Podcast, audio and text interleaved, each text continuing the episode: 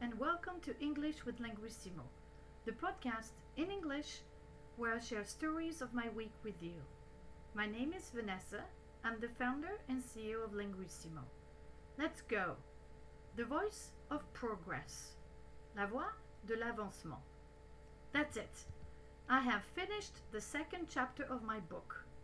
It took me longer than expected, but I'll get there. I find that writing requires a certain mindset and level of energy that I don't always have.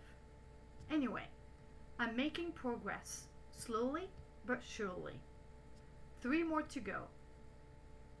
The voice of slowing down. La voix du ralentissement. It feels so good to slow down a little bit. I had worked non-stop these last few weeks. It bore fruit though. Linguissimo has been selected to be listed in the 2024 directory of the best businesses in Canada. Unbelievable, isn't it? I still have a few more days to recharge my batteries before getting back to work full speed. See you in 2024. Some study points.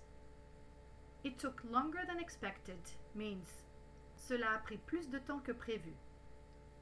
To get there means y arriver.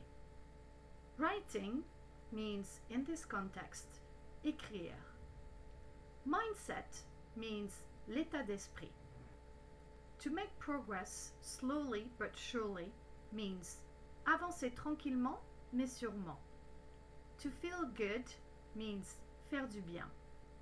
To bear fruit means porter ses fruits. Directory means le répertoire.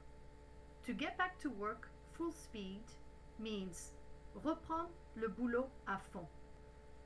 Some practice questions. Are you taking advantage of the holidays to recharge your batteries? Are you getting back to work full speed? Ta da! That's it for today. I hope you enjoyed this podcast. Subscribe to English with Linguissimo. Practice, take care, and have a great weekend. Big hugs!